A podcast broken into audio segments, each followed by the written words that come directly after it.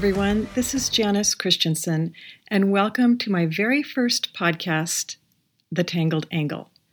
I will be discussing the tangled angles of the conservative American values given to us by the Constitution while using facts and keeping it classy. So, I thought for podcast number one, I would go through some of the reasons why I'm doing this. This isn't a podcast about me, but it's going to be a podcast about everything I've learned I'm a news junkie and I enjoy politics and I enjoy government, American history. And my husband was elected to the Washington State House of Representatives in 2003 as a Republican. He served for a total of 16 years. Seven of those he was House Caucus Chair, and the last six years he was House Minority Leader. When he was elected, we really weren't political. I mean, we voted, but we really didn't even know who our representatives or senator was until we got involved. We're small business people, we have been for years, we still are, and we feel like now we call ourselves bilingual. And what do I mean by this?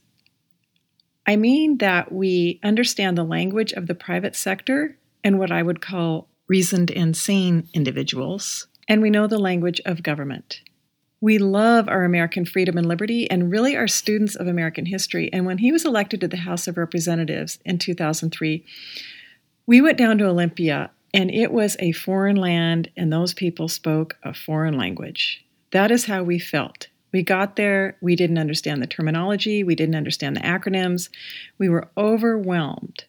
Yet during those 16 years, we got a huge lesson in state government, federal government, and what freedom really is.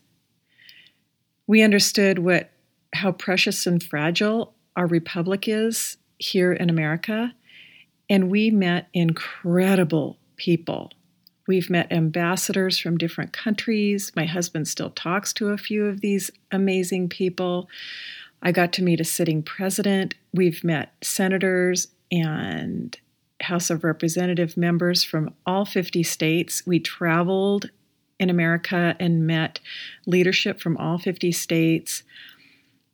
We were exposed to so many incredible people. And I have to say, that's one of the things that we really learned is there are so many incredible people in this nation and in Olympia who are brilliant and smart, educated, knowledgeable, and they never make the news. They are what really holds our state together. It's really sad that only the unusual and the quirky and the odd make the news because there are so many incredible people in our state, in our military, in our government, small business owners, managers, those in education.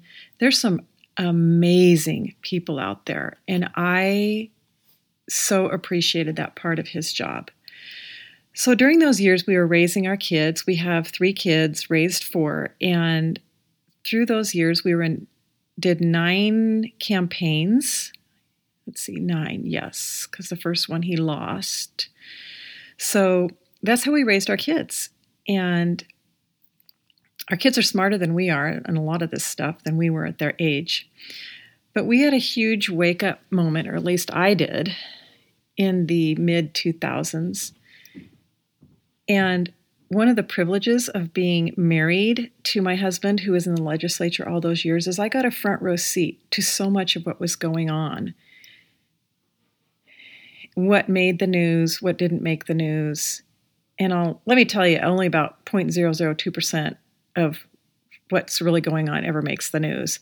And if it does make the news, it's so edited, slanted, cut and pasted that it's barely resembles the truth anymore when we did go to Olympia, we got a huge lesson in how government works from the inside.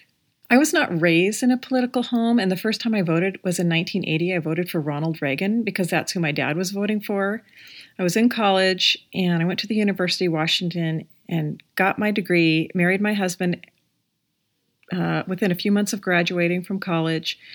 Now our kids are in their 20s and 30s, and my husband is retired out of the legislature. He's not retired from working, but he's no longer in the legislature. And I've just been brewing on a lot of the stuff for the last few years that we gleaned from those years. And now I have time. And so I have been thinking about all these things. I'm thinking, well, how can I give back? How can I help those that are on the trail behind us? And what really start got me started is I met Julie Barrett, and she is the founder of Conservative Ladies of Washington. And we were at an event in 2020 together, and I was the keynote speaker at the event. And after the event, she said to me, she wanted people for the conservative ladies of Washington to be podcast and bloggers and social media influencers for the conservative values that those that we hold dear here in Washington state.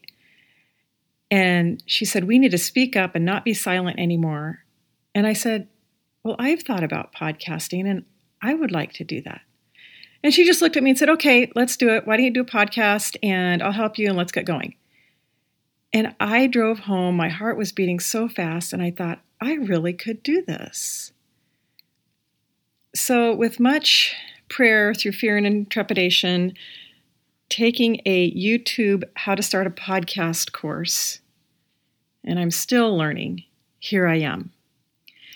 And what am I going to say in this podcast? I am going to say what I wish I would have known when I was young, when I was starting out about America, our American way of life, our republic, our country.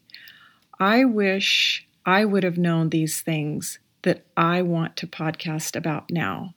It would have saved me so much heartache and so many rabbit trails. And my husband's been asked a lot of questions through the years about what do you think about this? What do you think about economics and politics and people and every issue under the sun? And basically, I've been a student of his by his side. I think we've attended, I don't even know, I would say well over a thousand events together in those 16 years that he was in office. And that's what I want to talk about. I want to talk about what I saw, what I learned from the inside. And there's kind of a funny story. When my husband was first elected in 2003, we went down to Olympia. We were shell shocked. I couldn't believe we were there. Um, my husband, I don't even think he'd been to the Capitol building before he got elected, maybe once or something. But and his legislative aide asked me, Do you have any questions? And I looked at her and I said, I am so overwhelmed. I am a fish out of water. I can't believe he won. We landed here. I said, I don't even know what my questions should be. I have a million questions, but I don't even know where to start. And she kind of chuckled and laughed, and she began to feed me information and emailed me all sorts of stuff that I needed to know, that I didn't even know I needed to know, but she, tell me, she told me what I needed to know. And I was so thankful for it. And so that brings me to this podcast. And I think in 2020, people have been thrust into something that is far bigger than a virus, that is completely unknown, uncomfortable, and really unwanted. And I want to be that voice to help people wade through the issues and even give you some of the uh, experience that I've experienced to help answer some of these questions and to figure out where are we in this? So I will have guests in the future. I want to take questions. I want this to be an interactive podcast, an interactive discussion. And I want to calmly and with a decent approach, with reason and sound arguments, talk about the issues of the day. So, welcome to the Tangled Angle. And welcome to what, what I want to do to give back, what I want to do for my state and for my country. So, welcome to the Tangled Angle. I am so glad you're on this journey with me.